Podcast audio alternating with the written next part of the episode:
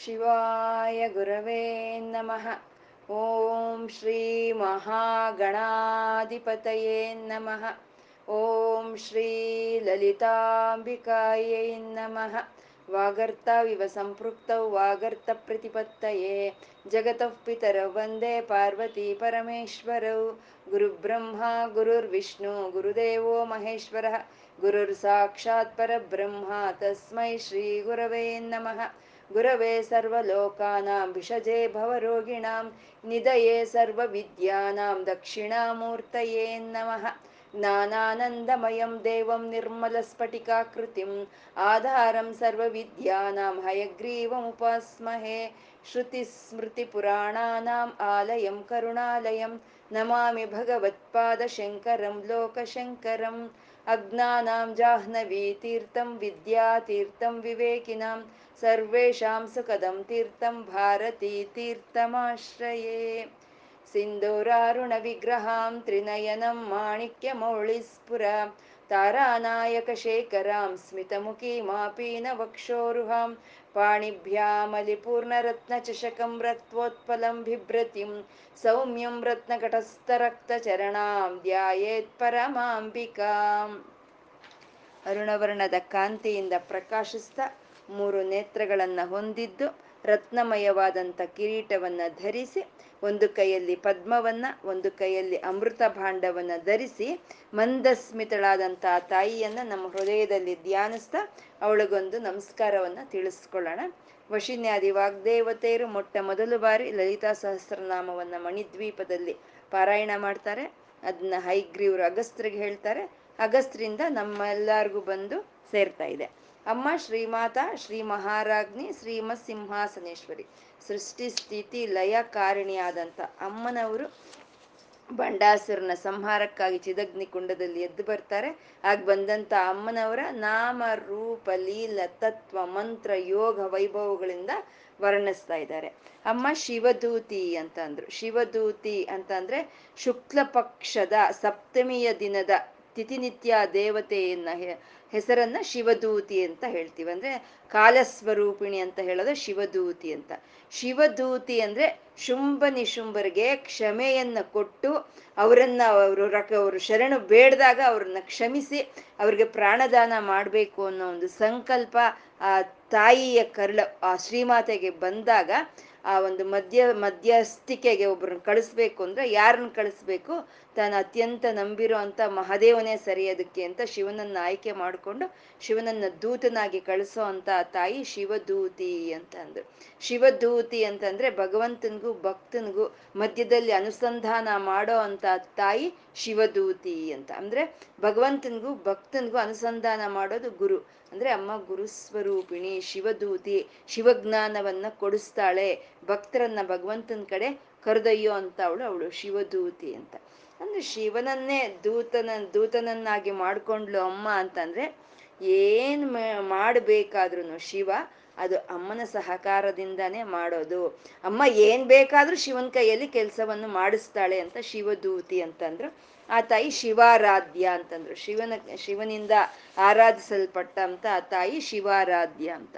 ಶಿವನ ಆರಾಧಿಸ್ಪ, ಆರಾಧಿಸಲ್ಪಟ್ಟಂತ ಒಂದು ಶ್ರೀವಿದ್ಯಾದಿ ವಿದ್ಯೆಯನ್ನ ಚತುಷ್ಕೂಟ ವಿದ್ಯೆ ಅಂತ ಹೇಳ್ತೀವಿ. ನಾವು ಹೇಳ್ಕೊಂಡಾಗೆ ಹನ್ನೆರಡು ಜನ ಉಪಾಸಕರಲ್ಲಿ ಶಿವನೂ ಒಬ್ಬ, ಶಿವನು ಅಮ್ಮನವ್ರನ್ನ ಆರಾಧನೆ ಮಾಡ್ತಾ ಅವನು ಮಹಾಯಾಗವನ್ನು ಮೋ, ತೋರಿಸ್ಕೊಟ್ಟಂತ ಗುರುಸ್ವರೂಪನು. ಅವನು ಶಿವಾರಾಧ್ಯ ಅಂತ ಹೇಳ್ತಾ ಶಿವಮೂರ್ತಿ ಅಂತಂದ್ರು. ನಿರ್ಗುಣಾಕಾರ ಪರಬ್ರಹ್ಮನಾದಂಥ ಶಿವ ಅವನು ಒಂದು ಮೂರ್ತಿಯನ್ನ ಪಡ್ಕೋಬೇಕು ಅಂದ್ರೆ ಅವನ ಶಕ್ತಿ ಜೊತೆ ಅವನು ಸೇರ್ಬೇಕು. ಆ ಶಕ್ತಿ ಅವನಲ್ಲಿ ಇರಬೇಕು. ಅಂದ್ರೆ ಅವನ ಮೂರ್ತಿ ತಗೊಂಡಾಗ ಅವನ ಒಳಗೆ ಇದ್ದಿದ್ದೇನು? ಅವನ ಶಕ್ತಿ. ಅಂದ್ರೆ ಆ ಮೂರ್ತಿ, ಆ ಶಿವ ಮೂರ್ತಿನೇ ಅಮ್ಮ ಅಂತ. ಅಂದ್ರೆ ಶಿವ ಯಾವಾಗ್ಲೂ ಅವ್ಯಕ್ತನೇ, ಅವನ್ ಕಾಣಿಸಲ್ಲ. ಯಾವ್ದಾದ್ರು ವ್ಯಕ್ತವಾಗ್ಬೇಕು ಅಂದ್ರೆ ಅದು ಅಮ್ಮನೇ. ಅಂದ್ರೆ ಯಾವ ಮೂರ್ತಿಗಳು ಇಲ್ಲೋ ವ್ಯಕ್ತವಾಗ್ತಾ ಇದ್ರು ಸರಿ ಅದೆಲ್ಲ ಅಮ್ಮನ ಮೂರ್ತಿನೇ ಅಂತ ಒಂದು ಇರುವೆಯಿಂದ ತಗೊಂಡ್ರೆ ಬ್ರಹ್ಮದೇವರವರೆಗೂ ಎಲ್ಲ ವಿಧ ವಿಧವಾದ ಮೂರ್ತಿಗಳಾಗಿ ವ್ಯಕ್ತವಾಗಿದ್ದೀವಿ. ಆ ವ್ಯಕ್ತವಾಗಿರೋ ಅಂತದ್ದು ಅಮ್ಮನ ರೂಪಗಳೇ ಅಂತ ಶಿವಮೂರ್ತಿ ಅಂತ ಶಿವಂಕರಿ ಏನ್ ಮಾಡ್ತಾಳೆ ಆ ತಾಯಿ ಅಂದ್ರೆ ಶಿವ, ಶಿವವನ್ನು ಕೊಡ್ತಾಳೆ ಅಂತ. ಶಿವ ಅಂದ್ರೆ ಮಂಗಳ ಕ್ಷೇಮ ಶಾಂತ ಮೋಕ್ಷ. ಮಂಗಳ ಕ್ಷೇಮ ಶಾಂತ ಮೋಕ್ಷ ಅನ್ನೋ ಒಂದು ಅರ್ಥಗಳನ್ನು ಹೊತ್ತಿರುವಂತ ಆ ಶಿವನನ್ನೇ ಆ ತಾಯಿ ಕೊಡ್ತಾಳೆ ಅಂತ ಶಿವಂಕರಿ ಅಂತ ಶಿವಪ್ರಿಯ. ಅಮ್ಮನಿಗೆ ಯಾವಾಗ್ಲೂ ಶಿವನ್ ಕಂಡ್ರೆ ಅತ್ಯಂತ ಪ್ರೀತಿ. ಶಿವನಿಗೂ ಅಮ್ಮನ ಕಂಡ್ರೆ ಪ್ರೀತಿ. ಇಬ್ಬರಿಗೂ ಒಬ್ಬರು ಒಬ್ಬರ ಮೇಲೆ ಒಬ್ಬರಿಗೆ ಒಂದು ಆದರ್ಶ ಪ್ರಿಯವಾದಂತ ಒಂದು ಪ್ರೀತಿಯನ್ನ ಹೊಂದಿದ್ದು ಅಂತ ಅವರು ಶಿವಪ್ರಿಯ ಅಂತಂದ್ರು ಶಿವಪರ. ಅಮ್ಮ ಯಾವಾಗ್ಲೂ ಶಿವನ ಪರ್ವೆ. ನಿಜ ಬರ್ತೃ ಮುಖಾಂಬೋಜ ಚಿಂತನಾಯೇ ನಮೋ ನಮಃ ಅಂತ. ಅನ್ಯ ಚಿಂತನೆ ಇಲ್ಲ. ಅನ್ಯ ಚಿಂತನೆ ಇಲ್ದಲೇ ಇರುವಂತ ತಾಯಿ ಅನನ್ಯ ಚಿಂತನೆ ಅಂದ್ರೆ ನಿರಂತರ ಆ ಶಿವನ ಧ್ಯಾನವನ್ನೇ ಮಾಡೋ ಅಂತ ತಾಯಿ ಶಿವಪರ ಅಂತ. ಅಂದ್ರೆ ಶಿವಪರ ಅಂದ್ರೆ ಶಿವಜ್ಞಾನವನ್ನ ಕೊಡೋ ಅಂತ ಅವಳು ಶಿವಪರ ಅಂತ. ಶಿವಜ್ಞಾನ ಅಂದ್ರೆ ಶಿವನ್ನ ತೋರಿಸ್ಕೊಡೋದು ಅಂದ್ರೆ. ಅಂದ್ರೆ ವಾಗರ್ಥ ವಿವ ಸಂಪೃಕ್ತ ವಾಗರ್ತ ಪ್ರತಿಪತ್ತೈ ಅಂದ್ರೆ ಈ ಪಾರ್ವತಿ ಪರಮೇಶ್ವರರೇ ಈ ಪ್ರಪಂಚಕ್ಕೆ ತಂದೆ ತಾಯಿ ಅಂತ.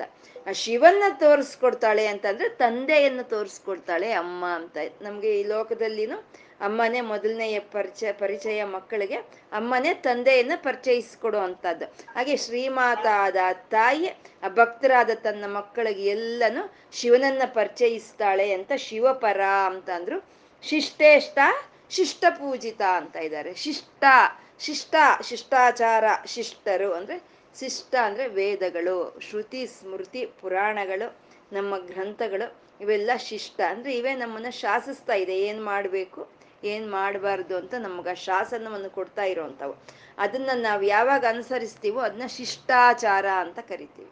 ಆ ಶಿಷ್ಟಾಚಾರದಲ್ಲಿ ಇರೋವಂಥವ್ರನ್ನ ಶಿಷ್ಟರು ಅಂತ ಕರಿತೀವಿ.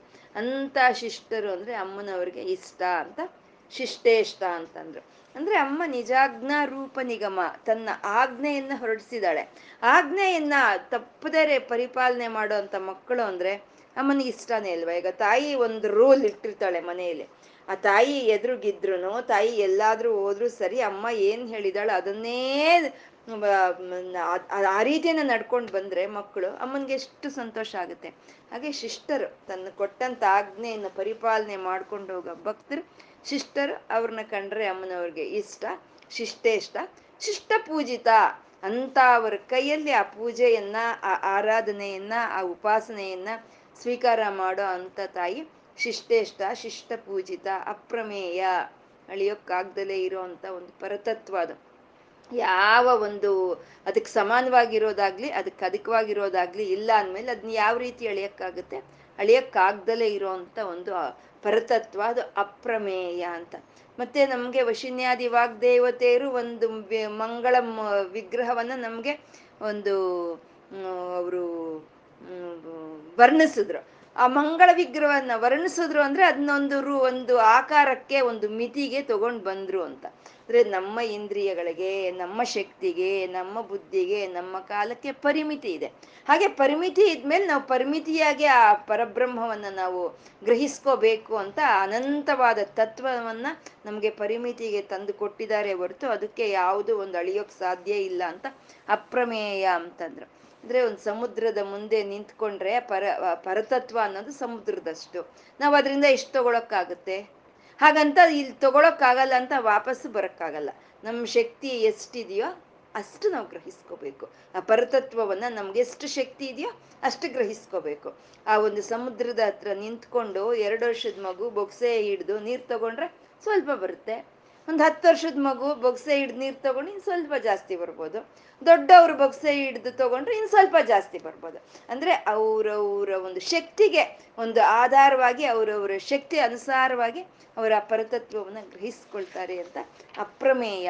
ಆ ಅಪ್ರಮೇಯವಾದಂಥ ಒಂದು ಇದು ಸ್ವಪ್ರಕಾಶ. ಸ್ವಪ್ರಕಾಶ ಅಂದರೆ ಸೂರ್ಯ, ಚಂದ್ರ ಮುಂತಾದಿ ಜ್ಯೋತಿರ್ಮಂಡಲಗಳಿಗೆಲ್ಲ ಎಲ್ಲಿಂದ ಪ್ರಕಾಶ ಬರ್ತಾ ಇದೋ, ಬರ್ತಾ ಇದೆಯೋ ಆ ಪರಂಜ್ಯೋತಿಯೇ ತಾಯಿ ಸ್ವಯಂ ಪ್ರಕಾಶ ಅಂತ. ಹಾಗಾದ್ರೆ ಎಲ್ಲಿದೆ ಅದು? ಸೂರ್ಯನಿಗೂ ಪ್ರಕಾಶವನ್ನು ಕೊಡ್ತಾ ಚಂದ್ರನಿಗೂ ಪ್ರಕಾಶವನ್ನು ಕೊಡ್ತಾ, ಆ ಸ್ವಯಂ ಪ್ರಕಾಶವಾದಂತಹ ಪರಜ್ಯೋತಿ ಎಲ್ಲಿದೆ ಅಂದ್ರೆ ಅದು ಎಲ್ಲೋ ಇಲ್ಲ, ನಮ್ಮಲ್ಲಿ ಆತ್ಮವಾಗಿದೆ ಅಂತ. ಅಂದ್ರೆ ಸೃಷ್ಟಿ ಸ್ಥಿತಿ ಲಯಗಳು ಮಾಡಬಲ್ಲಂತ ಈಶ್ವರ ಶಕ್ತಿ ನಮ್ಮ ಒಳಗೆ, ನಮ್ಮ ಆತ್ಮವಾಗಿದೆ. ಅದು ಸ್ವಯಂ ಪ್ರಕಾಶ. ಆತ್ಮ ಚೈತನ್ಯ ಸ್ವಯಂ ಪ್ರಕಾಶ. ಆ ಆತ್ಮ ಚೈತನ್ಯದಿಂದಾನೇ ನಮ್ಮ ನೇತ್ರಗಳು, ನಮ್ಮ ಕಿವಿಗಳು, ನಮ್ಮ ಮೂಗು ಪ್ರಕಾಶವನ್ನು ತಗೊಂಡು ಪ್ರಕಾಶಿಸ್ತಾ ಇದೆ. ಆತ್ಮಕ್ಕೆ ಯಾರು ಆ ಪ್ರಕಾಶವನ್ನು ಕೊಡೋರಿಲ್ಲ ಅದು ಸ್ವಯಂ ಪ್ರಕಾಶ ಅಂತ. ಆ ತಾಯಿ ಸ್ವಯಂ ಪ್ರಕಾಶ. ಅಪ್ರಮೇಯ ಸ್ವಯಂ ಪ್ರಕಾಶ. ಹೇಗಿರ್ತಾಳೆ ಆ ತಾಯಿ ಹಾಗಿದ್ಮೇಲೆ ಅಂದ್ರೆ ಮನೋವಾಚಾಮ ಗೋಚರ ಮನಸ್ಸಿಗೆ ಹೇಳಕ್ಕಾಗಲ್ಲ, ಪರಿತತ್ವ ಹೀಗೆ ಅಂತ. ವಾಕುಗಳಿಗೂ ಹೇಳಕ್ಕಾಗಲ್ಲ, ಹೀಗೆ ಇರ್ತಾಳೆ ಅಂತ ವರ್ಣಿಸಿ ಹೇಳಕ್ಕಾಗಲ್ಲ. ಮನೋವಾಚಾಮ ಗೋಚರ ಅಂದ್ರೆ ಕಣ್ಣಿನಿಂದ ನೋಡ್ತಾ ಇದೇ ಪರತತ್ವ ಅಂತ ಹೇಳಕ್ಕಾಗಲ್ಲ. ಕಿವಿಯಲ್ಲಿ ಶಬ್ದವನ್ನ ಕೇಳಿಸ್ಕೊಂಡು ಇದು ಪರತತ್ವ ಅಂತ ಹೇಳಕ್ಕಾಗಲ್ಲ. ನಾಲಿಗೆಯಿಂದ ರುಚಿ ನೋಡ್ತಾ ಇದೇ ಪರಬ್ರಹ್ಮಳು ಅಂತ ಹೇಳಕ್ಕಾಗಲ್ಲ. ಅಂದ್ರೆ ನಮ್ಮ ಇಂದ್ರಿಯಗಳಿಗೆ ಗೋಚರವಾಗ್ದಲೇ ಇರುವಂತ ಪರತತ್ವ, ಅದು ಮನೋವಾಚಾಮ ಗೋಚರ ಮನಸ್ಸಿಗೂ ತಿಳಿಯಲ್ಲ, ಒಂದು ವಾಕುಗಳಿಗೂ ತಿಳಿಯಲ್ಲ. ಮತ್ತೆ ಹೇಗ್ ತಿಳಿತಾಳೆ ಆ ತಾಯಿ ಅಂದ್ರೆ ಜ್ಞಾನ ವಿಚಾರಣದ ಮೂಲಕ ತಿಳಿತಾಳೆ. ನಮ್ಮ ಇಂದ್ರಿಯಗಳಿಗಿಂತ ನಮ್ಗೆ ತಿಳಿಪಡಲ್ಲ ಪರ ಪರತತ್ವ ಅನ್ನೋದು. ಜ್ಞಾನ ಜ್ಞಾನ, ಜ್ಞಾನದಿಂದ ನಾವು ವಿಚಾರಣೆ ಮಾಡ್ತಾ ಇದ್ರೆ ನಮ್ಗೆ ಆ ತಾಯಿ ಗೋಚರವಾಗ್ತಾಳೆ ಅಂತ. ಚಿಚ್ಚಕ್ತಿ ಚೇತನ ರೂಪ, ಜಡಶಕ್ತಿ ಜಡಾತ್ಮಿಕ ಅಂದ್ರು. ಚಿಚ್ಚಕ್ತಿ ಅಂದ್ರೆ ಅಜ್ಞಾನ, ಚೈತನ್ಯ ಅದು ಒಂದೇ. ಆ ಚಿಚ್ಚಕ್ತಿನೇ ಈ ಸೃಷ್ಟಿಯಲ್ಲಿ ಕದಲ್ತಾ ಇರೋದನ್ನ ಕದಲ್ಸ್ತಾ ಇದೆ. ಯಾವ ಚಿಚ್ಚಕ್ತಿ ಆದ್ರೆ ಕದಲ್ತಾ ಇರೋದ್ರಲ್ಲಿ ಆ ಕದಲಿಕೆಯನ್ನು ತರ್ತಾ ಇದೆಯೋ ಅದೇ ಚಿಚ್ಚಕ್ತಿ ಜಡವಾಗಿರೋದ್ರಲ್ಲಿ ಅದು ಜಡವಾಗಿ ಇರೋ ಹಾಗೆ ಮಾಡ್ತಾ ಇದೆ, ಜಡಶಕ್ತಿಯಾಗಿ ಜಡವಾಗಿ ಇರೋ ಹಾಗೆ ಮಾಡ್ತಾ ಇದೆ. ಈ ಪ್ರಪಂಚದಲ್ಲಿ ಇರೋದೇ ಎರಡು, ಚೇತನ, ಅಚೇತನ, ಚರ, ಅಚರ. ಚರ ಅಂದ್ರೆ ಕದಲೋದು, ಅಚರ ಅಂದ್ರೆ ಕದಲ್ದಲ್ಲೇ ಇರೋದು. ಯಾವ ಚಿಚ್ಚಕ್ತಿಯಿಂದ ಈ ಕದಲೋ, ಕದಲ್ತಾ ಇದೆಯೋ ಅದೇ ಚಿಚ್ಚಕ್ತಿಯಿಂದ ಕದಲ್ದಲ್ಲೇ ಒಂದ್ ಕಡೆ ಇರೋವು ಅದು ಹಾಗೆ ಜಡವಾಗಿ ಇರೋ ಹಾಗೆ ಮಾಡ್ತಾ ಇದ್ದಾಳೆ ಆ ತಾಯಿ ಅಂತ. ಯಾಕೆ ಹಾಗೆ? ಕೆಲವೊಂದು ಕದಲ್ಸೋದು ಯಾಕೆ? ಕೊದ್, ಕದಲ್ ಕೆಲವು ವಸ್ತುಗಳನ್ನ ಜಡವಾಗಿ ಇಡ, ಇಡ್ಸೋದು ಯಾಕೆ ಆ ತಾಯಿ ಅಂದ್ರೆ, ಈ ಪ್ರಕೃತಿ ಹೀಗಿರ್ಬೇಕು ಈ ಪ್ರಪಂಚ ಹೀಗಿರ್ಬೇಕು ಎಲ್ಲ ಜೀವಿಗಳು ಬದುಕಿರ್ಬೇಕು ಅಂತಂದ್ರೆ ಆ ಸಮತೋಲನೆ ಅನ್ನೋದು ಅವಶ್ಯಕತೆ ಇದೆ. ಜಡವಾಗಿ ಇರಬೇಕು, ಪರ ಗುಡ್ಡಗಳು, ಬೆಟ್ಟಗಳು, ಅದು ಜಡವಾಗಿಲ್ದರೆ ಅದು ಇಷ್ಟ ಬಂದಂಗೆ ಅದು ಓಡಾಡಕ್ಕೆ ಶುರುವಾದ್ರೆ ಈ ಸೃಷ್ಟಿ ನಿಲ್ಲುತ್ತಾ, ನಿಲ್ಲಕ್ ಸಾಧ್ಯ ಆಗುತ್ತಾ? ಹಾಗಾಗಿ ಅದನ್ನ ಹಾಗೆ ಜಡವಾಗಿರೋ ಹಾಗೆ ಮಾಡಿದಾಳೆ. ಜಡ, ಎಲ್ಲ ವೃಕ್ಷಗಳು, ಗಿಡಗಳು, ಎಲ್ಲ ಜಡ ಕದಲಲ್ಲ. ಒಂದು ಸಮಯ ಅದಕ್ಕೆ ಕದಲೋ ಅಂತ ಒಂದು ಶಕ್ತಿ ಒಂದು ಬಂದ್ಬಿಟ್ರೆ ಆ ಗಿಡಗಳು, ಆ ವೃಕ್ಷಗಳು ಒಂದು ಯೂನಿಯನ್ ಮಾಡ್ಕೊಳ್ಳುತ್ತೆ. ನಾವು ಮಾಡ್ಕೊಳ್ಳೋ ಹಾಗೆ ಒಂದು ಯೂನಿಯನ್ ಮಾಡ್ಕೊಳ್ಳುತ್ತೆ. ಮಾಡ್ಕೊಂಡು ಈ ಈ ಪ್ರಪಂಚದಲ್ಲಿರೋ ಈ ಜನಗಳು ಅವ್ರಿಗಿಷ್ಟ ಬಂದಾಗ ನಮ್ಮನ್ನು ಬೆಳೆಸ್ತಾರೆ, ಅವ್ರಿಗೆ ಬೇಡ ಅಂದಾಗ ನಮ್ಮನ್ನು ಕತ್ತರಿಸಾಕ್ತಾರೆ ರೋಡ್ ಅಗಲ ಮಾಡಬೇಕು ಅಂತ ಕತ್ತರಿಸಾಕ್ತಾರೆ ಹೀಗೆಲ್ಲ ಮಾಡ್ತಾರೆ. ಹಾಗಾಗಿ ನಾವು ಇಲ್ಲೆಲ್ಲಿ ಇರೋದು ಬೇಡ ನಾವೆಲ್ಲೋ ಒಂದು ಕಡೆಗೆ ಹೋಗ್ಬಿಡೋಣ, ಭೂಮಿಯಲ್ಲಿ ಇವ್ರ ಕೈಗೆ ಸಿಕ್ಕೋದು ಬೇಡ ಅಂತ ಹೊರಟೋಗಿದ್ರೆ ಈ ಸೃಷ್ಟಿ ಉಳಿತಾ ಇತ್ತಾ? ಈ ಸೃಷ್ಟಿಗಿರೋದಕ್ಕೆ ಆಗ್ತಾ ಇತ್ತ? ಸಮತೋಲನೆಯನ್ನು ಸಿಗ್ತಾ ಇತ್ತ?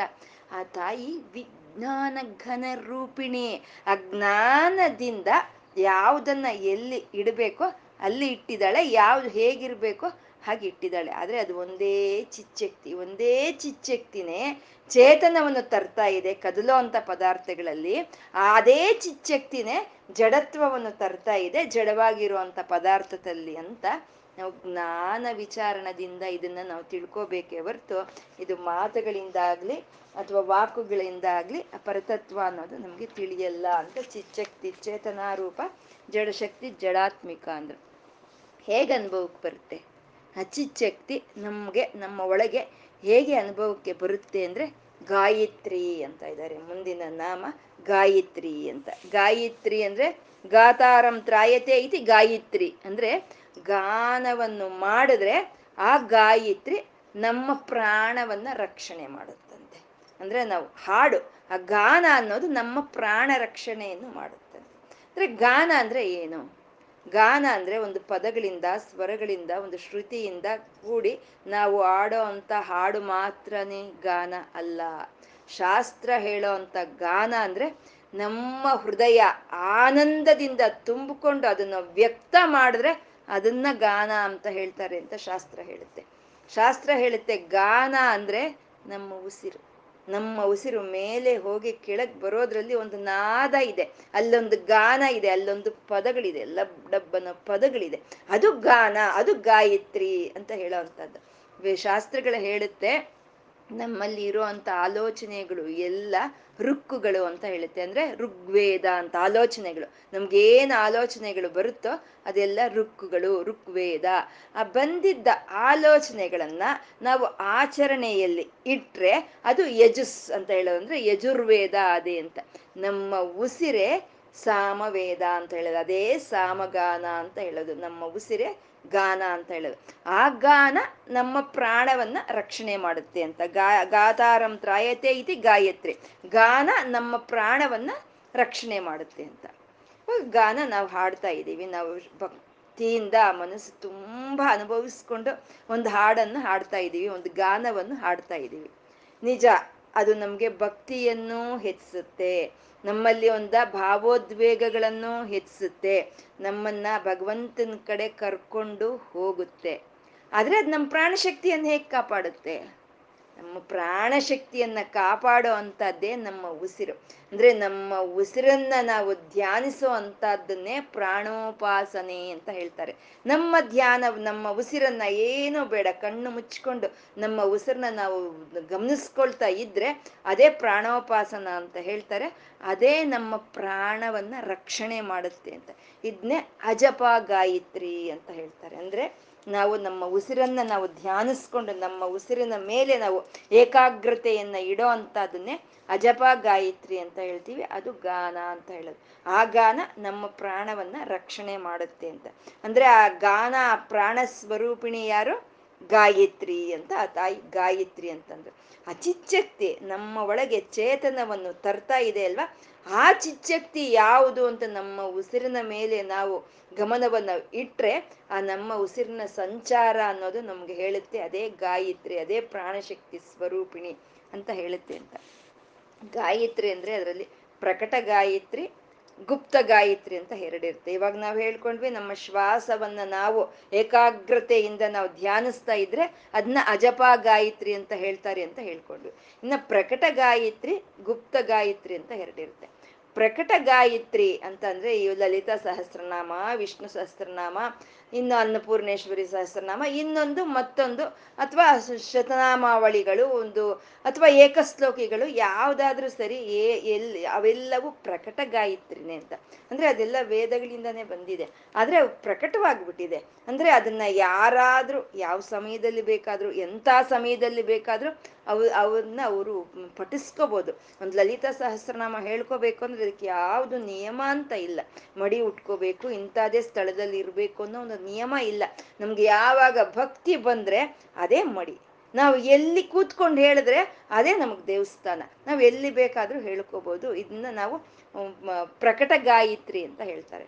ಹಾಗೆ ರಾಮ, ಕೃಷ್ಣ, ದುರ್ಗೆ, ಸರಸ್ವತಿ, ಲಕ್ಷ್ಮಿ ಅಂತ ಏನು ನಾಮಗಳನ್ನು ವೇದ ಹೇಳಿದೆಯೋ ಅದೆಲ್ಲ ಪ್ರಕಟ ಗಾಯತ್ರಿ ಅಂತ ಹೇಳ್ತಾರೆ. ಇದಕ್ಕೆ ಯಾವುದು ನಿಯಮಗಳು ಅಂತ ಇಲ್ಲ.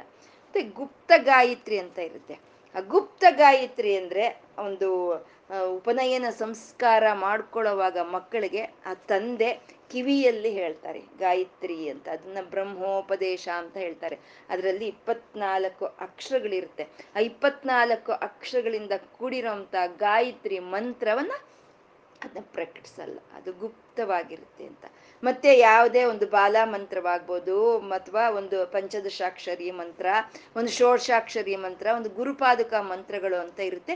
ಇವು ಗುಪ್ತವಾಗಿರುತ್ತೆ, ಇವು ಪ್ರಕಟ ಮಾಡಲ್ಲ ಇವನ್ನ ಪ್ರಕಟ ಮಾಡಲ್ಲ, ಇದೇನಿದ್ರು ಗುರುಮುಖೇನ ಮಾ, ಬರ್ಬೇಕಾಗ. ಅದಕ್ಕೆ ನೋಡು, ಮಂತ್ರ ಏನು ಅಂತ ಅಲ್ಲಿ ಹೇಳ್ತಾ ಇಲ್ಲ. ಸುಮ್ಮನೆ ಗಾಯತ್ರಿ ಮಂತ್ರ. ಬಾಲ ಮಂತ್ರ, ಪಂಚದಶಾಕ್ಷರಿ ಮಂತ್ರ ಅಂತ ಹೇಳ್ತಾ ಇದ್ದಾರೆ ಹೊರ್ತು ಇಂಥದೇ ಮಂತ್ರ ಅಂತ ಹೇಳ್ತಾ ಇಲ್ಲ. ಅಂದ್ರೆ ಆ ಮಂತ್ರಗಳನ್ನ ಆ ರೀತಿ ಆಚೆಗೆ ಜಪಿಸಬಾರ್ದು, ಉಚ್ಚರಿಸಬಾರ್ದು ಅಂತ. ಯಾಕೆಂದ್ರೆ ಜಪ ಅಂದ್ರೆ ಮಂತ್ರ.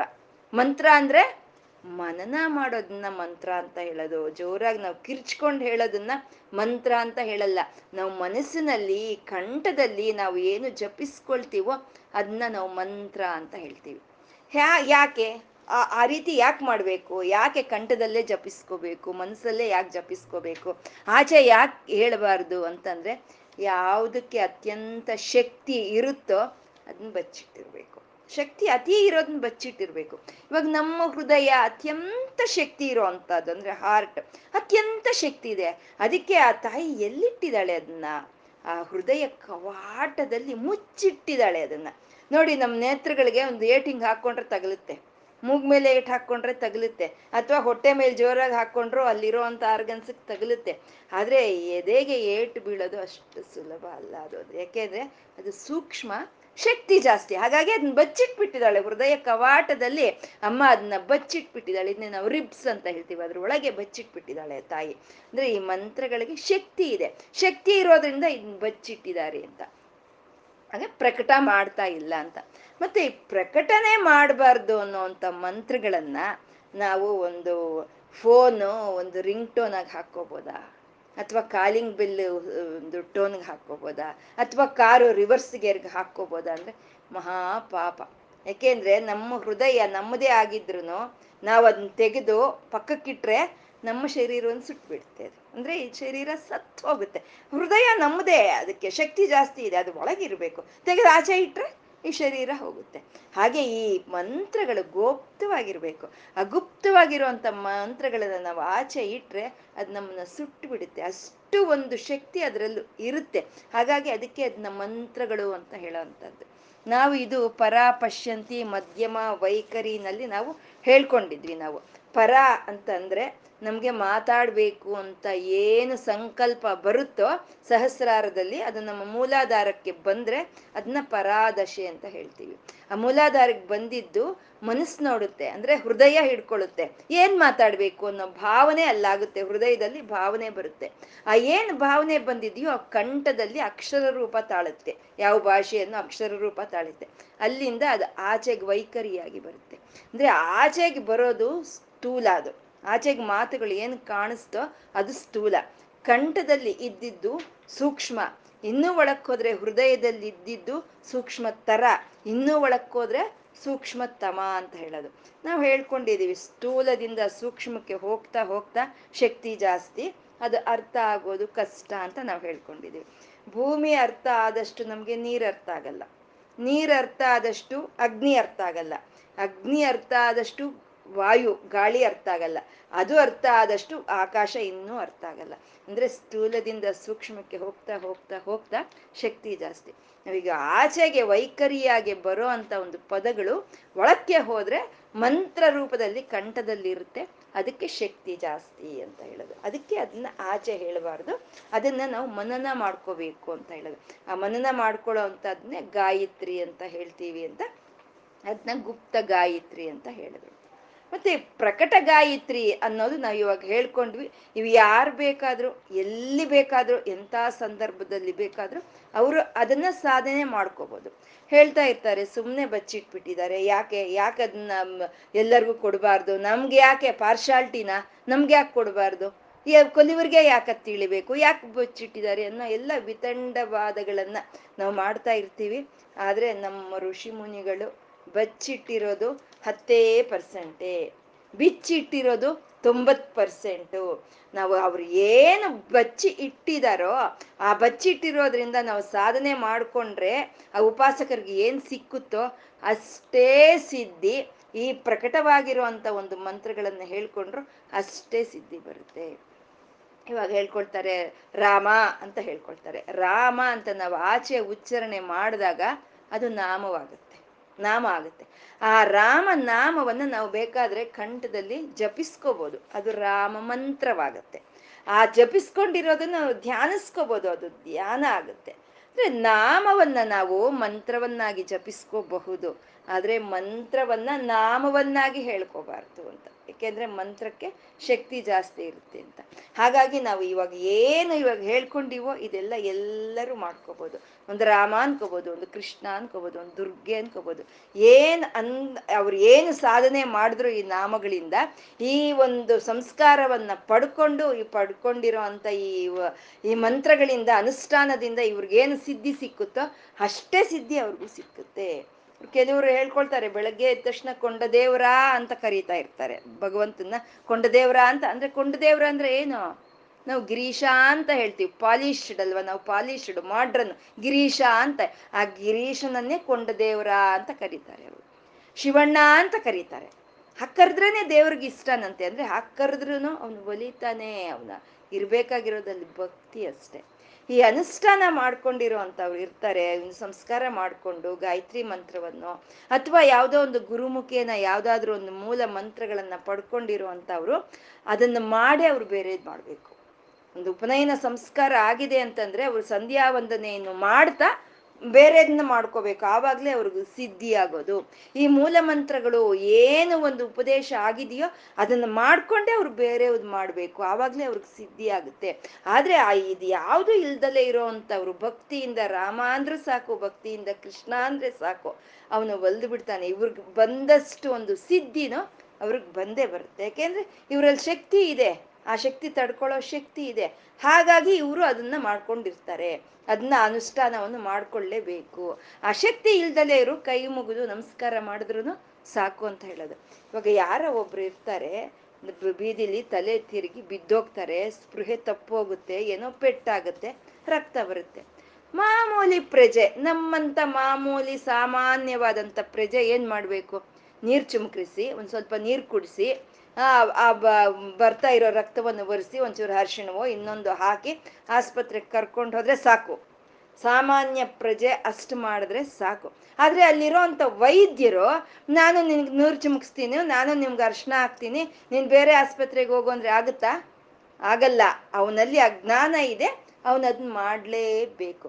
ಹಾಗೆ ಈ ಯಾವ ಸಂಸ್ಕಾರವನ್ನ ಪಡ್ಕೊಂಡು ಈ ಮೂಲ ಮಂತ್ರಗಳನ್ನು, ಈ ಗಾಯತ್ರಿ ಜಪವನ್ನ ಪಡ್ಕೊಂಡಿರ್ತಾರೋ, ಅವರೆಲ್ಲ ಆ ಒಂದು ಅನುಷ್ಠಾನವನ್ನು ಅವರು ಮಾಡ್ಕೊಂಡ್ರೇನೆ ಅವ್ರಿಗೆ ಸಿದ್ಧಿ ಅನ್ನೋದು ಸಿಕ್ಕುತ್ತೆ. ಆ ಮಂತ್ರ ಒಂದು ಸಂಸ್ಕಾರ ಇಲ್ದಲೇ ಇರೋ ಅಂತ ಅವ್ರ ಕೈ ಮುಗಿದು ಆ ನಾಮಸ್ಮರಣೆಯನ್ನು ಮಾಡಿಕೊಂಡ್ರು ಸಾಕು, ಅವ್ರಿಗೆ ಆ ಇದಾಗುತ್ತೆ ಅಂತ. ಯಾಕೆ ಆ ರೀತಿ ಅಂತಂದ್ರೆ ಈ ವರ್ಣಗಳ ಮೇಲೆ ನಾವು ಮಾಡೋ ಅಂತ ವೃತ್ತಿ ಮೇಲೆ ಈ ವರ್ಣಗಳನ್ನ ವಿಂಗಡಣೆ ಮಾಡಿ ಇರೋ ಅಂತದ್ದು.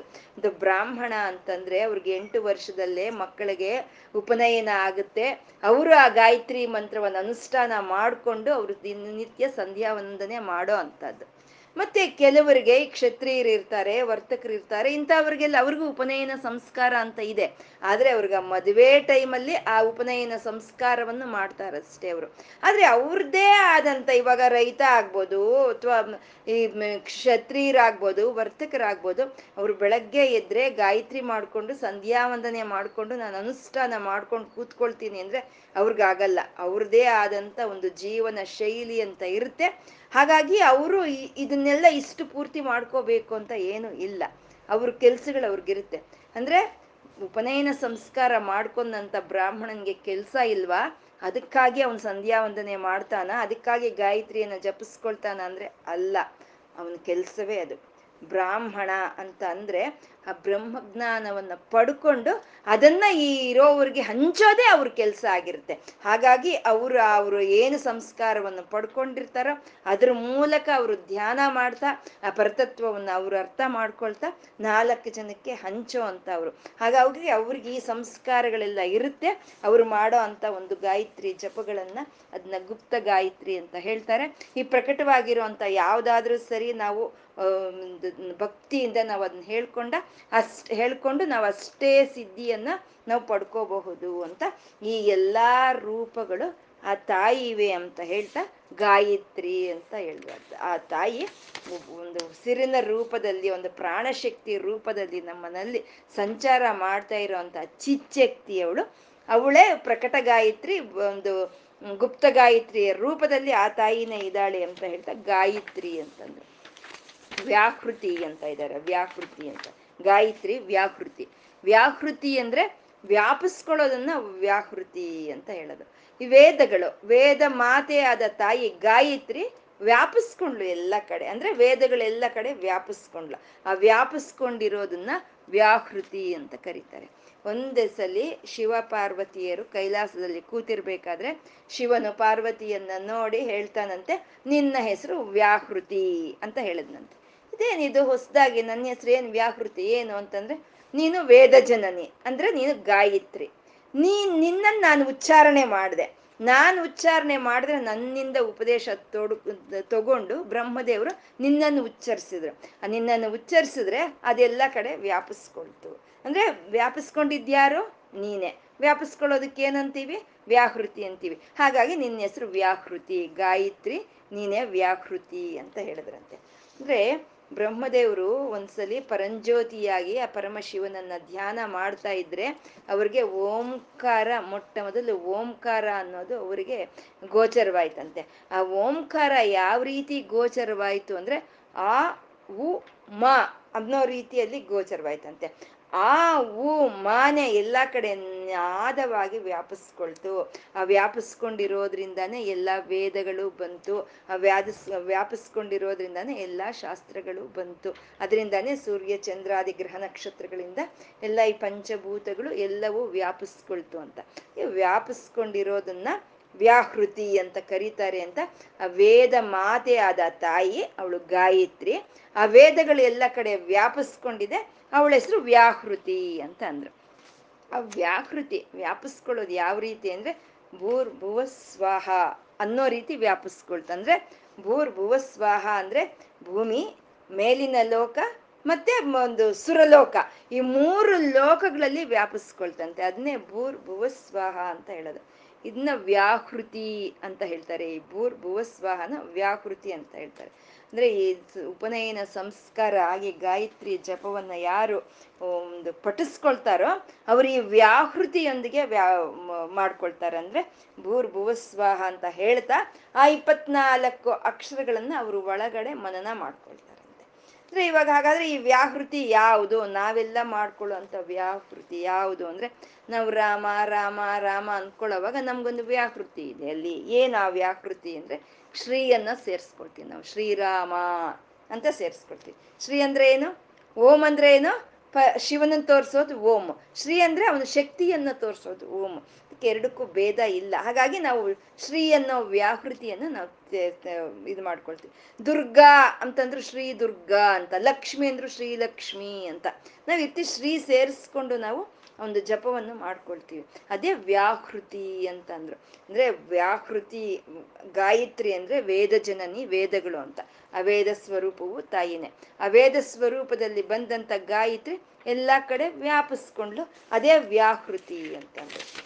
ಸಂಧ್ಯಾ ಅಂತಿದ್ದಾರೆ. ಇನ್ನ ತಾಯಿ ಸಂಧ್ಯಾ ಅಂತ. ಸಂಧ್ಯಾ ಅಂದ್ರೆ ಸಂಧ್ಯಾ ಸಮಯ ಅಂತ ನಾವು ಹೇಳ್ತೀವಿ. ಒಂದು ಸಮಯ ದಾಟಿ ಇನ್ನೊಂದು ಸಮಯ ಬರೋದ್ರೊಳಗೆ ಮಧ್ಯದಲ್ಲಿ ಇರುವಂತ ಸೂಕ್ಷ್ಮವಾದಂತ ಒಂದು ಕಾಲವನ್ನ ನಾವು ಸಂಧ್ಯಾಕಾಲ ಅಂತ ಕರಿತೀವಿ. ನಮಗೆ ತಿಳಿದಿರೋ ಹಾಗೆ ಸಂಧ್ಯಾಕಾಲಗಳು ಮೂರು ತ್ರಿ ಸಂಧಿಗಳು ಮೂರು ಸಂಧಿಗಳು ನಮ್ಗೆ ತಿಳಿದಿದೆ.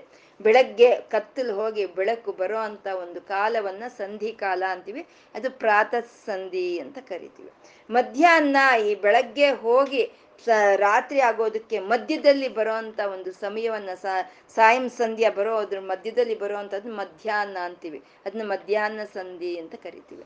ಈ ಮಧ್ಯಾಹ್ನ ಆಗಿ ಸಾಯಂಕಾಲವು ಹೋಗಿ ರಾತ್ರಿ ಬರುವಂತಹದನ್ನ ಸಾಯಂ ಸಂಧ್ಯಾ ಅಂತ ಕರಿತೀವಿ. ಈ ಮೂರು ಸಂಧ್ಯಾ ಕಾಲಗಳು. ಮತ್ತೆ ನಾಲ್ಕನೇದೊಂದು ಸಂಧ್ಯಾ ಇದೆ. ನಾಲ್ಕನೆಯ ಸಂಧ್ಯೆನೆ ಅರ್ಧರಾತ್ರಿ ಹನ್ನೆರಡು ಗಂಟೆಯೇ ಅದು ಸಂಧ್ಯಾ ಕಾಲ ಅಂತ ಹೇಳ್ತಾರೆ. ಅದೇ ಲಿಂಗೋದ್ಭವ ಕಾಲ ಅಂತ ಹೇಳ್ತಾರೆ. ಈ ನಾಲ್ಕು ಸಂಧಿಗಳು. ಈ ನಾಲ್ಕು ಸಂಧಿಗಳಲ್ಲಿ ಈ ಗಾಯತ್ರಿಯನ್ನ ಅಂದ್ರೆ ನಮ್ಗೆ ಯಾವ ಒಂದು ಜಪ ಇದೆಯೋ ಯಾವ ಮಂತ್ರ ಇದೆಯೋ ಅದೇ ನಮಗ್ ಗಾಯತ್ರಿ. ಇವಾಗ ನಾವು ರಾಮ ರಾಮ ರಾಮ ಅಂತ ನಾವು ಜಪಿಸ್ಕೊಳ್ತಾ ಇದ್ದೀವಿ ಅಂದ್ರೆ ನಮ್ಗೆ ರಾಮ ಗಾಯತ್ರಿ ಸೂರ್ಯ ಸೂರ್ಯೋಪಾಸನೆಯನ್ನು ನಾವು ಮಾಡ್ತಾ ಇದ್ದೀವಿ ಅಂತ ಅಂದ್ರೆ ಅದು ಸೂರ್ಯ ಗಾಯತ್ರಿ. ಅಥವಾ ಗಣೇಶನ ನಾವು ಇದು ಮಾಡ್ತಾ ಇದ್ದೀವಿ ಅಂದ್ರೆ ಅದು ಗಣೇಶ ಗಾಯತ್ರಿ ಅಂತ ಹೇಳ್ತಾರೆ.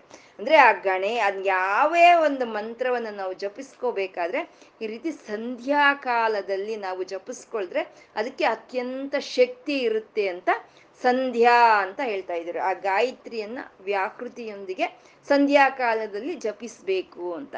ಅದು ಇರ್ಲಿ, ಅದು ಮೂಲ ಮಂತ್ರ ಉಪದೇಶ ಆಗಿರೋರ್ಗಿದ್ರೆ ನಮ್ಮಂತ ಸಾಮಾನ್ಯರಿಗೆ ರಾಮ ಅನ್ನೋದಕ್ಕೆ ಶ್ರೀ ಸೇರಿಸ್ಕೊಂಡ್ರೆ ಅದೇ ರಾಮ ಗಾಯತ್ರಿ ಆಯಿತು. ಅದನ್ನ ನಾವು ಯಾವಾಗ ಮಾಡಬೇಕು? ಸಂಧ್ಯಾ ಕಾಲದಲ್ಲಿ ನಾವು ಆ ಉಪಾಸನೆಯನ್ನು ಮಾಡಬೇಕು.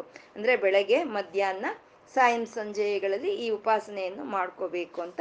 ಸಂಧ್ಯಾ ಅಂತ ಅಂದ್ರು ಸಂಧ್ಯಾ ಅಂತ ಅಂದ್ರೆ ನಮ್ಮ ಆಲೋಚನೆಗಳು, ನಮ್ಗೆ ಆಲೋಚನೆಗಳು ಒಂದಾದ್ಮೇಲೆ ಒಂದು ಒಂದಾದ್ಮೇಲೆ ಒಂದು ಆಲೋಚನೆಗಳು ನಮ್ಗೆ ಬರ್ತಾನೇ ಇರುತ್ತೆ. ಆದ್ರೆ ಒಂದು ಆಲೋಚನೆಗೆ ಮತ್ತೆ ಇನ್ನೊಂದು ಆಲೋಚನೆಗೂ ಮಧ್ಯದಲ್ಲಿ ಒಂದು ವಿರಾಮ ಕಾಲ ಅಂತ ಇರುತ್ತೆ, ಒಂದು ಸೂಕ್ಷ್ಮ ಕಾಲ. ವಿರಾಮ ಕಾಲ ಅಂತ ಇರುತ್ತೆ. ಅದನ್ನ ಹಿಡ್ಕೊಳ್ಳೋದು ಅತ್ಯಂತ ಕಷ್ಟವಾಗಿರುವಂತಹದ್ದು. ಇದು ಹೇಗೆ ಅಂತಂದ್ರೆ ಒಂದು ಮಣಿಗಳಿಂದ ಮಾಡಿರೋ ಒಂದು ಹಾರ ಇರುತ್ತೆ. ಆ ಮಣಿಗಳಿಂದ ಮಾಡಿರೋ ಅಂತ ಹಾರದಲ್ಲಿ ದಾರವನ್ನು ಹಿಡ್ಕೋಬೇಕು ಅಂದ್ರೆ ನಾವು ಹೇಗೆ ಹಿಡ್ಕೋಬೇಕು? ಅಂದ್ರೆ ಹಾರನ, ಹಾರವನ್ನ ಕಿತ್ತಾಕ್ಬೇಕು ಅಂತಲ್ಲ. ಆ ಮಣಿಗಳನ್ನ ಹಿಂಗ್ ಪಕ್ಕಕ್ಕೆ ಜರುಗಿಸ್ತೀವಿ. ಆ ಮಣಿಗಳನ್ನ ಪಕ್ಕಕ್ಕೆ ಜರುಗಿಸಿದಾಗ ಅಲ್ಲಿರುವಂತ ಸೂಕ್ಷ್ಮವಾದ ದಾರ ಅನ್ನೋದು ನಮಗೆ ಕಾಣಿಸುತ್ತೆ ಅಲ್ವಾ? ಅಂದ್ರೆ ನಮ್ಮ ಆಲೋಚನೆಗಳನ್ನ ಪಕ್ಕಕ್ಕೆ ಇಟ್ಟು ಇಟ್ಟರೆ ಆ ಮಧ್ಯದಲ್ಲಿ ಬರೋ ವಿರಾಮ ಸಮಯವನ್ನೇ ನಾವು ಸಂಧ್ಯಾ ಸಮಯ ಅಂತ ಹೇಳ್ತೀವಿ. ಅಂದ್ರೆ ಆಲೋಚನೆಗಳು ಯಾವುದು ಇಲ್ದಲೇ ಇರೋ ಅಂತ ಒಂದು ಸ್ಥಿತಿಯಲ್ಲಿ ಅಂತ ಕಾಲವೇ ಸಂಧ್ಯಾಕಾಲ ನಮ್ಗೆ. ಆ ಕಾಲದಲ್ಲಿ ಆ ಭಗವಂತನ ಉಪಾಸನೆ ಅನ್ನೋದು ಮಾಡಿದ್ರೆ ಅದು ಅತ್ಯಂತ ಶ್ರೇಷ್ಠವಾಗಿರುತ್ತೆ. ಆ ಒಂದು ಆಲೋಚನೆಗಳನ್ನ ಪಕ್ಕಕ್ಕಿಟ್ಟು ಯಾವುದು ಆಲೋಚನೆಗಳು ಇಲ್ದಲೇ ರೀತಿಯಲ್ಲಿ ನಾವು ಆ ಪರಮಾತ್ಮನನ್ನ ಉಪಾಸನೆ ಮಾಡಿದ್ರೆ ಅಲ್ಲಿ ನಮ್ಮ ಅನುಭವಕ್ಕೆ ಬರೋ ಅಂತ ತಾಯಿನೇ ಸಂಧ್ಯಾದೇವಿ ಅಂತ ಹೇಳೋವಂಥದ್ದು. ಆಲೋಚನೆಗಳನ್ನ ಪಕ್ಕಕ್ಕಿಡೋ ಅಂತ ಸೂಕ್ಷ್ಮ ಕಾಲವೇ ಸಂಧಿ ಕಾಲ ಅಂತ ಹೇಳ್ತೀವಿ. ಅಂತ ಕಾಲದಲ್ಲಿ ನಾವು ಉಪಾಸನೆಯನ್ನು ಮಾಡಬೇಕು ಅಂತ. ಅದು ಕಾಲದಿಂದ ಹೇಳಿದಂತ ಸಂಧಿ, ಇದು ಆಲೋಚನೆಗಳನ್ನ ಬಿಟ್ಟು ಆಲೋಚನಾ ರಹಿತವಾದಂತ ಒಂದು ಉಪಾಸನೆಯನ್ನು ಮಾಡೋ ಅಂಥದ್ದು ಇದೊಂದು ಸಂಧಿ ಕಾಲ ಅಂತ ಹೇಳ್ತೀವಿ. ಮತ್ತೆ ಇನ್ನೂ ಒಂದು ಸಂಧಿ ಅಂತ ಇದೆ. ಇನ್ನೂ ಒಂದು ಸಂಧಿ, ಇನ್ನೊಂದು ಸಂಧ್ಯಾ ಅಂತ ಇದೆ. ಅದೇ ನಮ್ಮ ಆಜ್ಞಾ ಚಕ್ರವೇ ಸಂಧ್ಯಾ ಅಂತ ಹೇಳೋದು. ಈ ಸಂಧ್ಯಾ ಆಜ್ಞಾ ಚಕ್ರ ಅಂತ ಹೇಳೋದು. ಯಾಕೆಂದ್ರೆ ನಮ್ಮ ಶರೀರ ಪೂರ್ತಿ ಆರು ಚಕ್ರಗಳಿಂದ ಕೂಡಿರೋ ಅಂಥದ್ದು ಮೂಲಾಧಾರದಿಂದ ಹಿಡಿದು ಆಜ್ಞಾ ಚಕ್ರದವರೆಗೂ ಆರು ಚಕ್ರಗಳಿಂದ ಕೂಡಿರುತ್ತೆ. ನಮ್ಮ ಸಹಸ್ರಾರವೇ ಸಹಸ್ರಾರ ಕಮಲ ಅಂತ ಹೇಳೋದು. ಅದು ಚಕ್ರ ಅಲ್ಲ. ಸಹಸ್ರಾರ ಚಕ್ರ ಅಂತ ನಾವು ಕರೆಯಲ್ಲ ಅದನ್ನ.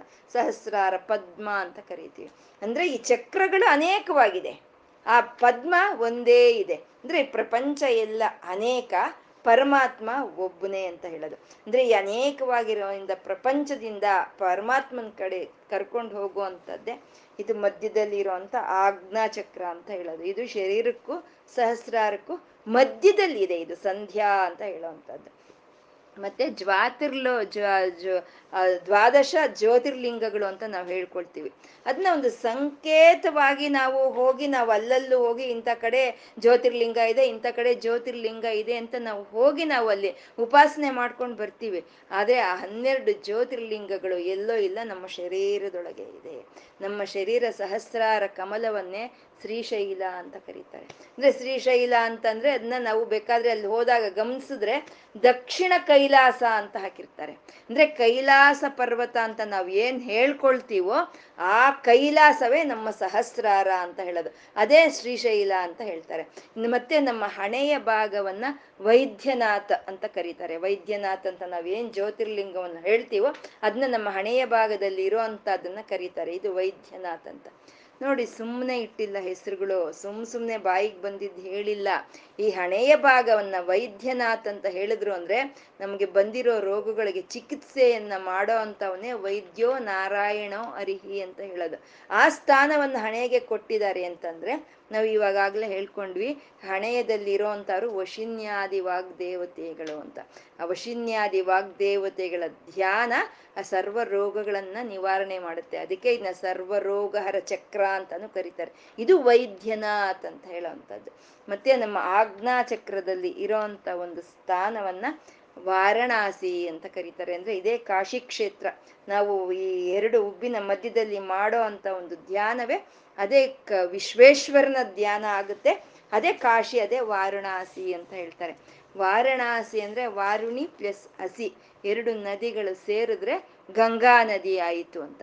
ಇಲ್ಲಿ ಇಳ, ಪಿಂಗಳ ಎರಡು ನಾಡಿಗಳು ಸೇರಿದ್ರೆ ಸುಷುಮ್ನ ನಾಡಿ ಆಗುತ್ತೆ. ಆ ಸುಷುಮ್ನ ನಾಡಿ ಸಂಕೇತ ಮಾಡೋ ಅಂಥದ್ದು ಈ ಆಜ್ಞಾ ಚಕ್ರ ಈ ಆಜ್ಞಾ ಚಕ್ರದಲ್ಲಿ ನಾವು ಮಾಡೋ ಅಂತ ಒಂದು ಧ್ಯಾನವೇ ಸಂಧ್ಯಾ ಅಂತ ಹೇಳೋದು. ಅದು ಇದೇ ಸಂಧ್ಯಾ. ನಾವು ಈ ಆಜ್ಞಾ ಚಕ್ರದಲ್ಲಿ ಏನು ಧ್ಯಾನ ಮಾಡ್ತೀವೋ ಅಲ್ಲಿ ನಮಗೆ ಪರ, ಅನುಭವಕ್ಕೆ ಬರುವಂಥ ಪರತತ್ವವೇ ಅದೇ ಸಂಧ್ಯಾ ದೇವಿ ಅಂತ ಹೇಳೋವಂಥದ್ದು. ಮತ್ತೆ ಸಂಧ್ಯಾ ಅಂದ್ರೆ ಸಮ್ಯಕ್ ಜ್ಞಾನ ಸಂಧ್ಯಾ ಅಂತ ಹೇಳೋದು. ಸಮ್ಯಕ್ ಜ್ಞಾನ ಅಂತಂದ್ರೆ ನಮ್ಮ ಮನಸ್ಸು ಅಲ್ಲೇ ಇರಬೇಕು, ನಮ್ಮ ಒಂದು ಮಾತುಗಳು ಅಲ್ಲೇ ಇರಬೇಕು, ನಮ್ಮ ಶರೀರವು ಅಲ್ಲೇ ಇರಬೇಕು. ಇದನ್ನೇ ತ್ರಿಕರಣ ಶುದ್ಧಿ ಅಂತ ಹೇಳ್ತೀವಿ. ಈ ತ್ರಿಕರಣ ಶುದ್ಧಿಯಿಂದ ಭಗವಂತನ ಉಪಾಸನೆ ಮಾಡೋ ಅಂತ ಒಂದು ರೀತಿಯನ್ನೇ ಸಮ್ಯಕ್ ಧ್ಯಾನ ಅಂತ ಹೇಳ್ತೀವಿ. ಅದೇ ಸಂಧ್ಯಾ ಸಮಯದ ಧ್ಯಾನ ಅಂತ. ಗಾಯತ್ರಿ ವ್ಯಾಹೃತಿಗಳೊಂದಿಗೆ ಸಂಧ್ಯಾದ ಸಮಯದಲ್ಲಿ ಧ್ಯಾನ ಮಾಡಬೇಕು ಅಂತ ಸಂಧ್ಯಾ ಅಂತಂದ್ರು. ಸಂಧ್ಯಾ ದ್ವಿಜಬೃಂದ ನಿಷೇವಿತ ಅಂತ ಇದ್ದಾರೆ ದ್ವಿಜಬೃಂದ ನಿಷೇವಿತ ದ್ವಿಜರು ಅಂತ ಅಂದ್ರೆ ಎರಡು ಜನ್ಮಗಳನ್ನ, ಎರಡನೆಯ ಜನ್ಮವನ್ನ ನಾವು ಬದುಕಿರ್ಬೇಕಾದ್ರೆ ಎರಡನೆಯ ಜನ್ಮವನ್ನ ಯಾರು ಪಡ್ಕೊಳ್ತಾರೋ ಅಂತ ಅವ್ರನ್ನ ದ್ವಿಜರು ಅಂತ ಹೇಳ್ತಾರೆ. ಅಂದ್ರೆ ಉಪನಯನ ಸಂಸ್ಕಾರ ಮಾಡ್ಕೊಳ್ಳೋದಕ್ಕಿಂತ ಮುಂಚೆ ಒಂದು ಜನ್ಮ ಉಪನಯನ ಸಂಸ್ಕಾರ ಮಾಡ್ಕೊಂಡ್ಮೇಲೆ ಎರಡನೆಯ ಜನ್ಮ. ಅದಕ್ಕೆ ಅವ್ರನ್ನ ದ್ವಿಜರು ಅಂತ ಕರೀತಾರೆ. ಮತ್ತೆ ಒಂದು ಯಾವ್ದಾದ್ರು ಒಂದು ಮೂಲ ಮಂತ್ರ ಉಪದೇಶ ನಮ್ಗೆ ಆಗೋದಕ್ಕಿಂತ ಮುಂಚೆ ಒಂದು ಜನ್ಮ, ಒಂದು ಮೂಲ ಮಂತ್ರ ಉಪದೇಶ ನಮ್ಗೆ ಆಯಿತು ಅಂದ್ರೆ ಅದು ಎರಡನೆಯ ಜನ್ಮ. ಅದನ್ನ ದ್ವಿಜರು ಅಂತ ಹೇಳ್ತಾರೆ. ಹಾಗಾದ್ರೆ ಸಂಧ್ಯಾ ಒಂದು ಬ್ರಹ್ಮೋಪದೇಶ ಆಗಿರೋ ಒಂದು ಉಪನಯನ ಸಂಸ್ಕಾರ ಆಗಿರೋ ಅಂತವ್ರೆ ದ್ವಿಜರು, ಒಂದು ಮೂಲ ಮಂತ್ರವನ್ನ ಪಡ್ಕೊಂಡಿರೋ ದ್ವಿಜರು ಅಂದ್ರೆ ಅಲ್ಲ. ನಮ್ಮ ಮನಸ್ಸು ಪ್ರಪಂಚದ ಕಡೆ ಓಡ್ತಾ ಇದ್ರೆ ಅದು ಒಂದು ಜನ್ಮ. ಆ ಪ್ರಪಂಚವನ್ನ ಬಿಟ್ಟು ಪರಮಾತ್ಮನ ಕಡೆ ನಮ್ಮ ಮನಸ್ಸು ತಿರುಗಿದ್ರೆ ಅದೇ ನಮ್ದು ಎರಡನೆಯ ಜನ್ಮ, ಪುನರ್ಜನ್ಮವಾಗುತ್ತೆ. ಅವರೇ ದ್ವಿಜರು ಅಂತ ಹೇಳೋದು. ಅಂದ್ರೆ ಆ ಗಾಯತ್ರಿಯಾಗಿ ಆ ಮಂತ್ರ ಸ್ವರೂಪಿಣಿಯಾಗಿ ಆ ತಾಯಿ ಬದಲಾವಣೆಯನ್ನು ತರ್ತಾಳೆ. ಉಪನಯನ ಆದ್ಮೇಲೆ ಆ ಬ್ರಹ್ಮಚಾರಿಯಲ್ಲಿ ಆ ಬದಲಾವಣೆಯನ್ನು ತರ್ತಾಳೆ, ಒಂದು ಮಂತ್ರೋಪದೇಶವನ್ನ ಪಡ್ಕೊಂಡ್ಮೇಲೆ ಆ ಬದಲಾವಣೆಯನ್ನು ತರ್ತಾಳೆ. ನಾವು ಯಾವಾಗ ಪ್ರಪಂಚದ ಕಡೆಯಿಂದ ಬಿಟ್ಟು ಪರಮಾತ್ಮನ ಕಡೆ ಬಿಡ್ತೀವೋ, ಆ ಮನಸ್ಸನ್ನ ಅವಾಗ ದ್ವಿಜರಾಗ್ತೀವಿ, ಅವಾಗ ನಮ್ಮಲ್ಲಿ ಬದಲಾವಣೆಗಳು ಬರ್ತಾ ಇರುತ್ತೆ. ಇದು ನಮ್ಗೆ ಅನುಭವ ಪೂರ್ವಕವಾಗಿ ನಮ್ಗೆ ತಿಳಿದಿರೋ ಅಂತದ್ದೇ ನಾವು ಎಷ್ಟೋ ಉದಾಹರಣೆಗಳು ನಮ್ಮ ಕಣ್ಮುಂದೆ ಕಾಣಿಸುತ್ತೆ. ಹೇಗೋ ಇದ್ರು ರೀ, ಹೇಗೋ ಇದ್ರು, ಅವ್ರೇನೋ ಶಬರಿಮಲೆಗೆ ಹೋದ್ರು, ಎಲ್ಲ ಬದಲಾವಣೆ ಆಗೋದ್ರು, ಅವ್ರ ರೀತಿ ನೀತಿಗಳೇ ಬದಲಾಗ್ಬಿಟ್ಟಿದೆ ಅಂತ ಹೇಳ್ತೀವಿ. ಎಲ್ಲ ಹೋದ್ರು, ಇನ್ನೊಂದ್ ಕಡೆ ಎಲ್ಲ ಹೋದ್ರು ಅವರು, ಅವರ ಒಂದು, ಅವ್ರ ಬದಲಾದ, ಬದಲಾವಣೆ ಬಂದ್ಬಿಡ್ತು ಅವರಲ್ಲಿ. ಆ ಭಕ್ತಿ ಭಕ್ತಿ ಅನ್ನೋದ್ರಿಂದ ಅವರು ಒಂದು ದಿನಚರ್ಯೆ ಬದಲಾವಣೆ ಆಯ್ತು. ಅಂದ್ರೆ ಬದಲಾವಣೆಯನ್ನು ಭಗವಂತ ತರ್ತಾನೆ. ಅವಾಗ ಬದಲಾವಣೆಯನ್ನು ಪಡ್ಕೊಳ್ಳೋ ಅಂತ ಅವ್ರೆ ಅವರೇ ದ್ವಿಜರು ಅಂತ ಹೇಳಿದವರು. ದ್ವಿಜ ಬೃಂದ ನಿಷೇವಿತ, ಗಾಯತ್ರಿ ವೇದ ಸ್ವರೂಪಿಣಿಯಾದ ತಾಯಿ. ಆ ಮಂತ್ರಗಳನ್ನ ಯಾವ ರೀತಿ ಜಪಿಸ್ಬೇಕು? ವ್ಯಾಹೃತಿಯಾಗಿ ಜಪಿಸ್ಬೇಕು ಅಂದ್ರೆ ಶ್ರೀ ಅಂತಾನೋ ಓಂ ಅಂತಾನೋ ಏನೋ ಸೇರಿಸ್ಕೊಂಡು ಜಪಿಸ್ಬೇಕು. ಅದು ಯಾವಾಗ ಜಪಿಸ್ಬೇಕು? ಸಂಧ್ಯಾಕಾಲದಲ್ಲಿ ಜಪಿಸ್ಬೇಕು. ಯಾರಿಂದ ಜಪಿಸ್ಬೇಕು? ದ್ವಿಜಬೃಂದ ನಿಷೇವಿತ. ಈ ರೀತಿ ಪರಿವರ್ತನೆ ಆಗಿರೋ ಅವರಿಂದ ಸೇವಿಸಲ್ಪಡೋ ಅಂತ ತಾಯಿ ದ್ವಿಜಬೃಂದ ನಿಷೇವಿತ ಅಂತಂದ್ರು. ತತ್ವಾಸನ ಅಂತ ಇದ್ದಾರೆ. ತತ್ವಾಸನ. ತತ್ವಾಸನ, ತತ್ವಗಳು ಅಂದ್ರೆ ಇಪ್ಪತ್ನಾಲ್ಕು ತತ್ವಗಳು ಅಂತ ನಾವು ಹೇಳ್ಕೊಂಡ್ವಿ. ಆ ಇಪ್ಪತ್ನಾಲ್ಕು ತತ್ವಗಳನ್ನ ಆ ತಾಯಿ ಆಸನವನ್ನಾಗಿ ಮಾಡ್ಕೊಂಡು ಕೂತಿದ್ದಾಳೆ ಅಂತ ತತ್ವಾಸನ ಅಂತಂದ್ರು. ಅಂದ್ರೆ ಇಲ್ಲಿ ತತ್ವಾಸನ ಅನ್ನೋದ್ರಲ್ಲಿ ನಮ್ಗೆ ಏನ್ ತಿಳಿತಾ ಇದೆ? ತತ್ವಗಳು ಕಾಣಿಸ್ತಾ ಇದೆ ಅಲ್ವಾ? ಇಪ್ಪತ್ನಾಲ್ಕು ತತ್ವಗಳು ನಮಗ್ ಕಾಣಿಸ್ತಾ ಇದೆ. ಅಂದ್ರೆ ತತ್ವಗಳ ಆಸನ ಅಲ್ಲ ಮುಖ್ಯ. ಆ ಆಸನದ ಮೇಲೆ ಕೂತಿರುವಂತ ತಾಯಿಯನ್ನು ನೋಡ್ಬೇಕು. ಅದು ಮುಖ್ಯ, ಅದು ತತ್ವಾಸನ ಅಂತ. ಇವಾಗ ಒಂದು ರಾಜರ ಸಿಂಹಾಸನ ಇದೆ. ಆ ಸಿಂಹಾಸನದ ಮೇಲೆ ಕೂತ್ಕೊಳ್ಳೋ ರಾಜ ಮುಖ್ಯವೇ ಹೊರತು ನಮ್ಗೆ ಆ ಸಿಂಹಾಸನ ಅಲ್ಲ ಅಲ್ವಾ? ಹಾಗೆ ಈ ತತ್ವಗಳು, ಇಪ್ಪತ್ನಾಲ್ಕು ತತ್ವಗಳ ಮೇಲೆ ಆ ತಾಯಿ ಅಧಿಷ್ಠಾನವಾಗಿ ಕೂತಿರೋ ಅಂತ ತಾಯಿ, ಆ ಅಧಿಷ್ಠಾನವಾಗಿ ಕೂತಿರೋ ಅಂತ ತಾಯಿ ಅವಳು ತತ್ವಾಸನ ತತ್ವಗಳನ್ನೆಲ್ಲ ಆಸನವನ್ನಾಗಿ ಮಾಡಿಕೊಂಡು ಆ ತಾಯಿ ಕೂತಿದ್ದಾಳೆ ಅಂತ ತತ್ವಾಸನ ಅಂತ. ಆ ತಾಯಿ ಕೂತಿರೋದಕ್ಕೆ ಅವಕ್ಕೆ ಆ ಶಕ್ತಿ, ಆ ಮ, ಆ ಗೌರವ, ಆ ಮರ್ಯಾದೆ ಅನ್ನೋದು ಆ ತತ್ವಗಳಿಗೆ ಸಿಕ್ಕಿರೋ ಅಂಥದ್ದು ಇವಾಗ ರಾಜ ಸಿಂಹಾಸನದ ಮೇಲೆ ಕೂತ್ಕೊಳ್ಳೋ ಅಷ್ಟಕ್ಕೆ ಅಲ್ವಾ? ಆ ಸಿಂಹಾಸನಕ್ಕೆ ಅಷ್ಟು ಗೌರವ, ಅಷ್ಟು ಭಕ್ತಿಯನ್ನ ನಾವು ತೋರಿಸ್ತೀವಿ. ರಾಜರ ಸಿಂಹಾಸನ ಮುಟ್ಟೋದಕ್ಕಾದ್ರೂ ನಮ್ಗೆ ಧೈರ್ಯ ಬರುತ್ತಾ? ಬರಲ್ಲ. ಯಾಕೆ? ಅದು ಮಾಮೂಲಿ ನಮ್ಮ ಮನೇಲಿ ಇರೋಂತ ಒಂದು ಫರ್ನಿಚರ್ ಅಂತ ಅಲ್ಲ ಅಲ್ವಾ? ಅದು ರಾಜರು ಕೂತ್ಕೊಳ್ಳೋ ಅಂತ ಸಿಂಹಾಸನ. ಹಾಗಾಗಿ ತತ್ವಗಳ ಮೇಲೆ ಆ ತಾಯಿ ಕೂತ್ಕೊಳ್ಳೋದ್ರಿಂದ ಆ ತತ್ವಗಳಿಗೆ ಆ ಗೌರವ, ಆ ಶಕ್ತಿ, ಆ ಮರ್ಯಾದೆಗಳು ಬಂದಿದೆ ಅಂತ ಹೇಳ್ತಾ ಆ ತಾಯಿ ತತ್ವಾಸನ, ಎಲ್ಲಾ ತತ್ವಗಳ ಮೇಲೆ ಆ ತಾಯಿ ಅಧಿಷ್ಠಾನವಾಗಿ ಕೂತಿದ್ದಾಳೆ ಅಂತ. ತತ್ವಗಳು ಅಂದ್ರೆ ಇಪ್ಪತ್ನಾಲ್ಕು ತತ್ವಗಳು. ಆ ಇಪ್ಪತ್ನಾಲ್ಕು ತತ್ವಗಳನ್ನ ನಮ್ಗೆ ತೋರಿಸಿಕೊಡೋ ಅಂತದ್ದೇ ಗಾಯತ್ರಿ ಮಂತ್ರ ಅಂತ ಹೇಳ್ತೀವಿ. ಗಾಯತ್ರಿ ಮಂತ್ರದಲ್ಲಿ ಇಪ್ಪತ್ನಾಲ್ಕು ಅಕ್ಷರಗಳು ಇರುತ್ತಂತೆ. ಆ ಇಪ್ಪತ್ನಾಲ್ಕು ಅಕ್ಷರಗಳು ಹೊಂದಿರೋ ಅಂತದ್ದು ಅದು ಗಾಯತ್ರಿ ಅಂತ. ಅದನ್ನೇ ನಮ್ಗೆ ದೇವಿ ಭಾಗವತ ಹೇಳುತ್ತೆ. ಸರ್ವ ಚೈತನ್ಯ ರೂಪಾಂತಾಂ ಆದ್ಯಾಂ ವಿದ್ಯಾಂ ಚ ಧೀಮಹಿ. ಬುದ್ಧಿಮ್ಯಾನೋ ಪ್ರಚೋದಯಾತ್ ಅಂತಂದ್ರೆ ಈ ಶ್ಲೋಕವನ್ನ ನಾವು ಹೇಳ್ಕೊಂಡ್ರೆ ಇಪ್ಪತ್ನಾಲ್ಕು ತತ್ವಗಳ ಮೇಲೆ ಕೂತಿರೋ ತಾಯಿಯ ಒಂದು ಅನುಭವ, ಆ ಅನುಗ್ರಹ ನಮ್ಗೆ ಸಿಕ್ಕುತ್ತೆ ಅಂತ ಆ ತಾಯಿ ತತ್ವಾಸನ ಅಂತಂದ್ರೆ ಎಲ್ಲಾ ತತ್ವಗಳ ಮೇಲೆ ಆ ತಾಯಿ ಅಧಿಷ್ಠಾನವಾಗಿ ಕೂತ್ಕೊಂಡಿರೋದಕ್ಕೆ ಆ ತತ್ವಗಳಿಗೆ ಆ ಶಕ್ತಿ ಇದೆ ಅಂತ ತತ್ವಾಸನ ಅಂತಂದ್ರು. ತತ್ವಮಯಿ ಅಂತಿದ್ದಾರೆ. ಈ ತತ್ವಮಯಿ ಅನ್ನೋದು ತತ್ ತ್ವಂ ಐ ಅನ್ನೋದು ಮೂರು ನಾಮಗಳಾಗಿ ಕೆಲವರು ಭಾಷ್ಯಕಾರರು ಹೇಳಿದ್ದಾರೆ. ತತ್ ತ್ವಂ ಐ ಅಂತಂದ್ರೆ, ಅದು ನೀನೇ ಆಗಿದೀಯಾ ಅಂತಂದ್ರೆ, ಪರಮಾತ್ಮನೇ ನಿನ್ನಲ್ಲಿ, ಆ, ಆತ್ಮಸ್ವರೂಪವಾಗಿ ಇದ್ದಾನೆ ಅಂತ ಹೇಳೋದು ತತ್ವಮಯಿ ಅಂತ. ಇದನ್ನ ತತ್ವಮಯಿ ಅಂತ ಒಂದೇ ನಾಮವಾಗಿ ಹೇಳಿರೋ ಅಂತವ್ರು ಇದ್ದಾರೆ. ಅಂದ್ರೆ ಇಲ್ಲಿ ತತ್ವಗಳು ಅಂತ ಹೇಳಿದ್ಮೇಲೆ ತತ್ವಮಯಿ ಅಂತ ತಗೊಳ್ಳೋದೇ ಒಂದು ಔಚಿತ್ಯವಾಗಿರುತ್ತೆ ಅಂತ ತತ್ವಮಯಿ ಅನ್ನೋದು ನಾವು ಒಂದೇ ನಾಮವನ್ನಾಗಿ ತಗೊಳ್ತಾ ಇದ್ದೀವಿ. ತತ್ವಮಯಿ ಅಂತ. ಅಂದ್ರೆ ನಾವು ಅನ್ಕೊಳ್ತೀವಿ ಸಿಂಹಾಸನ ಬೇರೆ, ರಾಜ ಬೇರೆ ಅಲ್ವಾ? ಇರೋದು ಅಷ್ಟೇ. ಸಿಂಹಾಸನನೇ ಬೇರೆ, ರಾಜನೇ ಬೇರೆ. ಇಲ್ಲಿ ತತ್ವಾಸನ ಅಂತ ನಾವು ಆ ತಾಯಿಯನ್ನ ಹೇಳಿದ್ವಿ ಅಂದ್ರೆ ತತ್ವ, ಆ ತತ್ವಗಳೇ ಬೇರೆ, ಅದ್ರ ಮೇಲೆ ಕೂತಿರೋಂಥ ಅಮ್ಮನೇ ಬೇರೆ ಅಂತ ಅಲ್ಲ. ತತ್ವಗಳು ಅವಳೆ, ಅದ್ರ ಮೇಲೆ ಕೂತಿರೋವಳು ಅವಳೆ ಅಂತ ತತ್ವಮಯಿ ಅಂತ ಹೇಳ್ತಾ ಇದ್ದಾರೆ ಅಂದ್ರೆ ಯಾವಾಗ ಆ ತತ್ವಗಳ ಮೇಲೆ ಆ ತಾಯಿ ಕೂತಿದಾಳ, ಆ ತತ್ವಗಳ ರೂಪದಲ್ಲೇ ನಮಗ್ ಕಾಣಿಸ್ತಾ ಇದ್ದಾಳೆ ಅಂತ. ಭೂಮಿ ತತ್ವ, ನೀರು ತತ್ವ, ಗಾಳಿ ತತ್ವ, ಅಗ್ನಿ ತತ್ವ, ಆಕಾಶ ತತ್ವ ಇದೆ ಅಲ್ವಾ? ಅದ್ರಲ್ಲ ಆ ತಾಯಿ ಅಧಿಷ್ಠಾನವಾಗಿ ಸಿಂಹಾಸನವನ್ನ ಹಾಕಿ ಮಾಡಿ ಕೂತಿದಾಳಲ್ವಾ? ಹೇಗ್ ಕಾಣಿಸ್ತಾ ಇದ್ದಾಳೆ?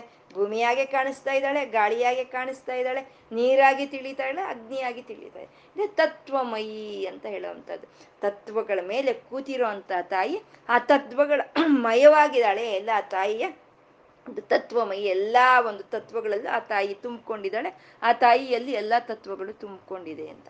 ಇದು ಸ್ವಲ್ಪ ನಮ್ಗೆ ಅರ್ಥ ಆಗ್ಬೇಕು ಅಂತ ಅಂದ್ರೆ ಉಂಗುರ, ಬಂಗಾರ. ಉಂಗುರದಲ್ಲಿ, ಉಂಗುರವೆಲ್ಲ ಏನು? ಬಂಗಾರದ ಮಯವೇ. ಉಂಗುರ ಇಲ್ಲ ಬಂಗಾರದ ಮೈವೆ ಅಲ್ವಾ? ನಿಜಕ್ಕೂ ಬಂಗಾರಕ್ಕೆ ಏನಾದ್ರೂ ಒಂದು ಆಕಾರ ಅಂತ ಇದೆಯಾ? ಇಲ್ಲ. ಉಂಗುರದ ಆಕಾರ ಈ ಬಂಗಾರ ತಗೊಂಡಿದೆ. ಆದ್ರೆ ಉಂಗುರ ಪೂರ್ತಿ ಬಂಗಾರದ ಮೈವೆ. ಹಾಗೆ ಆ ತಾಯಿ ಯಾವುದು ಒಂದು ಆಕಾರ ಇಲ್ದಲೇ ಇರುವಂತ ತಾಯಿ ಈ ಪಂಚಭೂತಗಳಿಂದ ಹಿಡಿದು ಇಪ್ಪತ್ನಾಲ್ಕು ತತ್ವಗಳ ರೂಪವನ್ನ ಆ ತಾಯಿ ತಗೊಂಡಿದ್ದಾಳೆ. ಪಂಚಭೂತಗಳು, ಪಂಚಕರ್ಮೇಂದ್ರಿಯಗಳು ಪಂಚ ಜ್ಞಾನೇಂದ್ರಿಯಗಳು ಪಂಚ ತನ್ಮಾತ್ರೆಯರು ಅಹಂಕಾರ, ಬುದ್ಧಿ, ಚಿತ್ತ, ಮನಸ್ಸು ಅನ್ನೋ ಇಪ್ಪತ್ನಾಲ್ಕು ತತ್ವಗಳ ರೂಪವನ್ನ ಆ ತಾಯಿ ತಗೊಂಡಿದ್ದಾಳೆ. ಆ ತತ್ವಗಳಲ್ಲಿ ಪೂರ್ತಿ ತಾನೇ ಇದ್ದಾಳೆ ಅಂತ ತತ್ವಮಯಿ ಅಂತ ಹೇಳಿದ್ರು. ಇಪ್ಪತ್ನಾಲ್ಕು ತತ್ವಗಳ ಆ ತಾಯಿ ಏನೇ ಒಂದು ಇದಾಗೆ ಇದೆ ಅಂತ ತತ್ವಮಯಿ ಅಂತ ಅಂದ್ರು ನಮ್ಗೆ ತಿಳಿಯಲ್ಲ.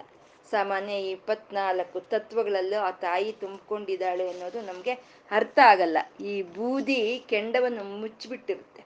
ಆ ಕೆಂಡವನ್ನು ಮುಚ್ಚಿ, ಬೂದಿ ಮುಚ್ಚಿಬಿಟ್ಟಿದ್ದಾಗ ಕೆಂಡ ಏನು ಅಂತ ನಮ್ಗೆ ಒಂದು ಅರಿವಿಗೆ ಬರಲ್ಲ.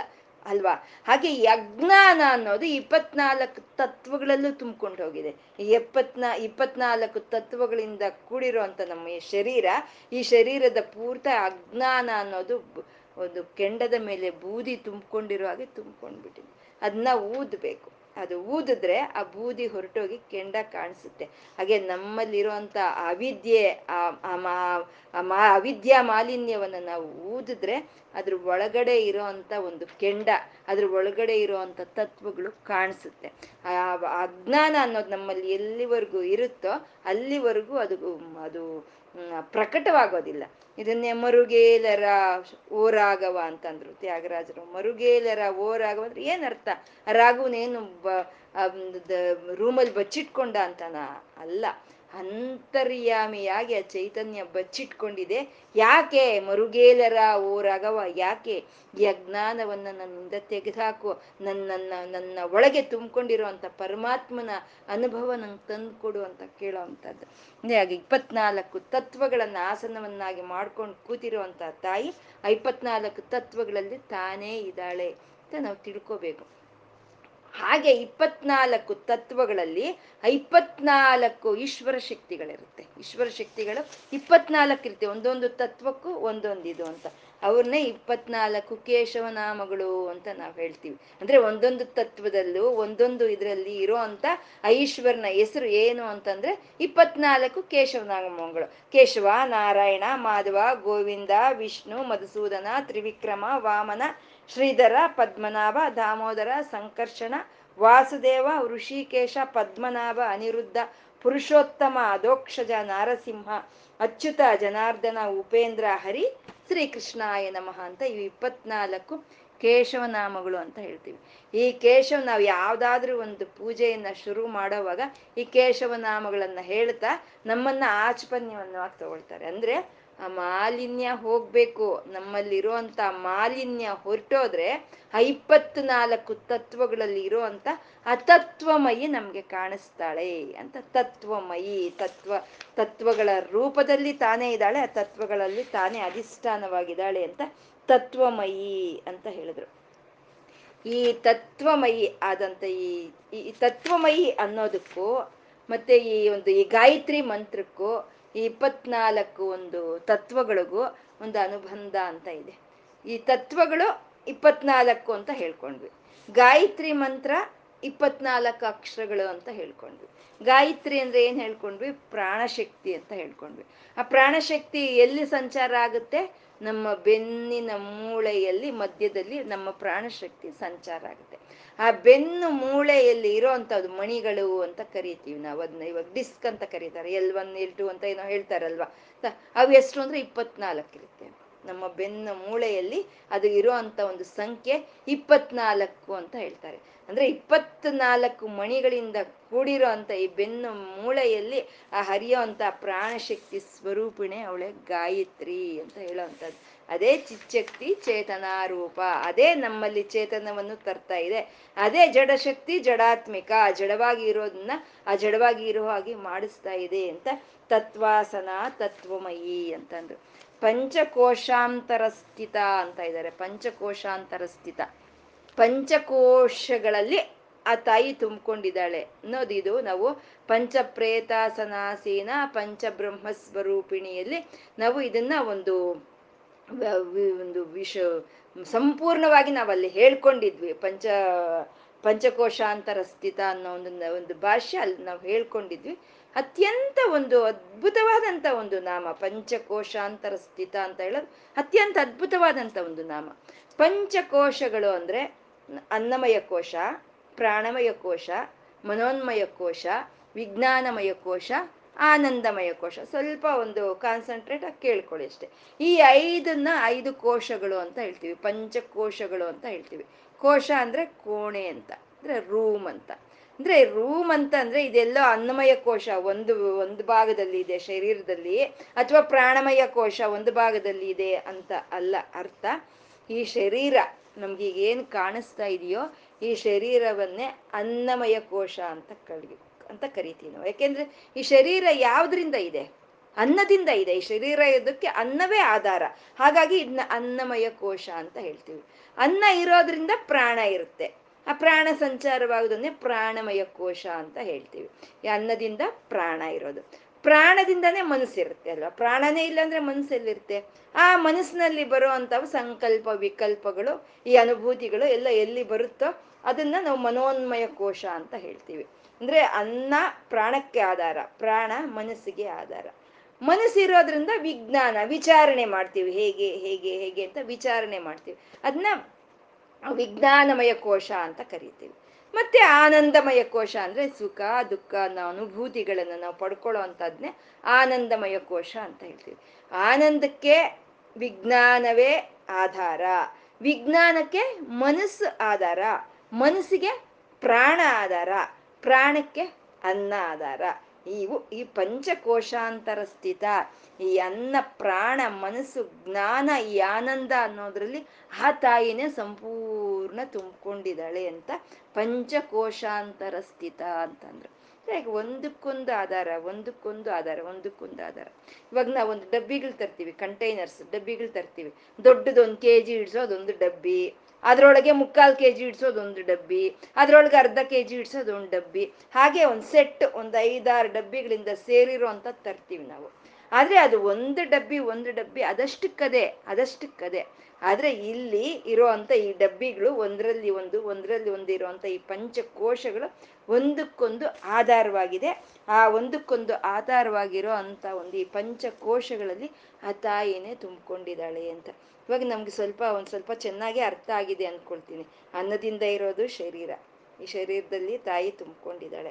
ಈ ಶರೀರದಿಂದ ಇರೋದು ಪ್ರಾಣ. ಪ್ರಾಣ ಸ್ವರೂಪಿಣಿಯಾಗಿ ಆ ತಾಯಿತ್ರಿ, ಗಾಯತ್ರಿಯಾಗಿ ಅವಳು ತುಂಬಿಕೊಂಡಿದ್ದಾಳೆ.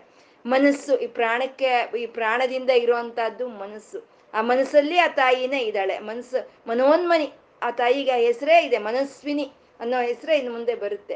ಹಾಗೆ ಈ ಮನಸ್ಸು ವಿಜ್ಞಾನ. ನಾವು ಜ್ಞಾನ ವಿಚಾರಣೆ ಅನ್ನೋದು ಮಾಡ್ತಾ ಇದ್ದೀವಿ ನಾವಲ್ವಾ? ಆ ಜ್ಞಾನ ವಿಚಾರಣೆ ಮಾಡೋದ್ರೆ ಯಾವ್ದ್ರಿಂದ ಮಾಡ್ತಾ ಇದ್ದೀವಿ? ಆ ತಾಯಿಯಿಂದ ಒಂದು ಅನು, ಅನುಗ್ರಹದಿಂದಾನೇ ನಮ್ಗೆ ಜ್ಞಾನ ವಿಚಾರಣೆ ಅನ್ನೋದು ಬರ್ತಾ ಇದೆ. ಈ ಸುಖ, ದುಃಖ, ಈ ಆನಂದ ಇವೆಲ್ಲ ಎಲ್ಲಿ ಬರ್ತಾ ಇದೆ? ಆನಂದಮಯ ಕೋಶ ಅದಕ್ಕೆ ಯಾರು ಕಾರಣವಾಗಿದೆ? ಇದೆಲ್ಲಕ್ಕೂ ಕಾರಣವಾಗಿರುವಂತ ಪರಬ್ರಹ್ಮ ಸ್ವರೂಪಿಣಿ ಅವಳು ಪಂಚಕೋಶಾಂತರ ಸ್ಥಿತ ಇವಾಗ ಈ ಐದು ಕೋಣೆಗಳು ನಮ್ಮ ಶರೀರದಲ್ಲಿ ಇದೆ. ಈ ಐದು ಕೋಣೆಗಳಲ್ಲೂ ಯಾರಿದ್ದಾಳೆ?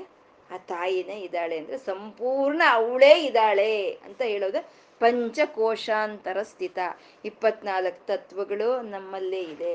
ಗಾಯತ್ರಿಯಾಗಿ ಪ್ರಾಣ ಸಂಚಾರ ನಮ್ಮ ಒಳಗೆ ಆಗ್ತಾ ಇದೆ. ಈ ತತ್ವಗಳಲ್ಲೆಲ್ಲ ಆ ತಾಯಿನೇ ಕೂತಿದ್ದಾಳೆ. ಈ ತತ್ವಗಳೆಲ್ಲ ಅವಳು ಮಯವಾಗೇ ಇದೆ. ತತ್ವಮಯಿ. ಈ ಪಂಚಕೋಶಗಳೆಲ್ಲ ಆ ತಾಯಿನೇ ತುಂಬಿಕೊಂಡಿದ್ದಾಳೆ ಅಂತ ಪಂಚಕೋಶಾಂತರ ಸ್ಥಿತ ಅಂತಂದ್ರು.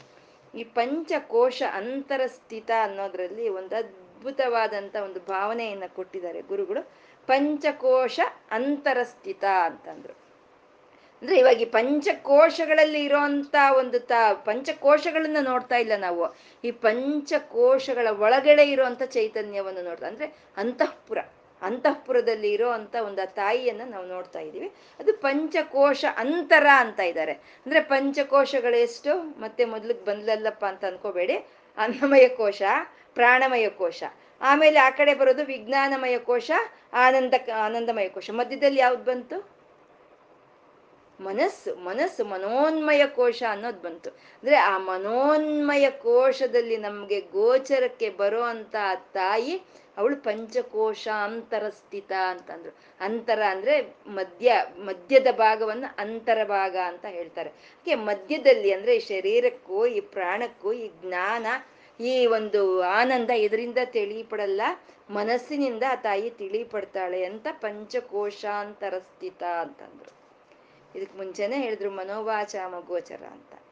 ಮನೋವಾಚಾಮ ಗೋಚರ ಮನಸ್ಗೂ ಸಿಕ್ಕಲ್ಲ ವಾಕ್ಗೂ ಸಿಕ್ಕಲ್ಲ ಅಂತ ಹೇಳಿ ಇವಾಗ ಪಂಚಕೋಶಾಂತರ ಸ್ಥಿತ ಮನಸ್ಸಿಗೆ ಸಿಕ್ತಾಳೆ ಹಾಗೆ ಅಂತ ಅಂದ್ರೆ ಇದು ದ್ವಿಜಬೃಂದ ನಿಷೇವಿತ. ಯಾರ ಮನಸ್ಸು ಸಂಸ್ಕಾರವನ್ನು ಪಡ್ಕೊಂಡಿರುತ್ತೋ, ಯಾರ ಮನಸ್ಸು ಅಂತರ್ಮುಖವಾಗಿ ಒಳಕ್ಕೆ ಹೋಗುತ್ತೋ, ಅಂತರ ಅಂತರ, ಆ ಅಂತರ್ಮುಖವಾಗಿ ಹೋದಾಗ ಅವರಿಗೆ ಗೋಚರವಾಗುವಂತ ತಾಯಿ ಪಂಚಕೋಶಾಂತರ ಸ್ಥಿತ ಅಂತ ಅಂದ್ರು. ನಿಸ್ಸೀಮ ಮಹಿಮಾ ಅಂತ ಇದ್ದಾರೆ, ನಿಸ್ಸೀಮ ಮಹಿಮ. ಮಹಿ, ಆ ತಾಯಿಗೆ ಒಂದು ಸೀಮೆ ಅಂತ ಇಲ್ಲ. ಸೀಮೆಗಳು ಇಲ್ದಲೇ ಇರುವಂತ ತಾಯಿ. ಅಂದ್ರೆ ಹದ್ದು ಅನ್ನೋದು ಇಲ್ಲ ಅಂತ. ಹೀಗೆ ಹೇಳೋದ್ರಲ್ಲಿ ನಿಸ್ಸೀಮ ಮಹಿಮಾ ಅಂತ ಹೇಳೋದ್ರಲ್ಲಿ ಮಹಿಮಾ ಅಂದ್ರೆ ಏನು? ಶಕ್ತಿ ಪ್ರಕಟವಾಗೋದು ಮಹಿಮಾ ಅಂತ ಹೇಳ್ತೀವಿ. ಆ ಶಕ್ತಿ ಪ್ರಕಟಿಸ್ತಾ ಇದ್ದಾಳೆ ಆ ತಾಯಿ.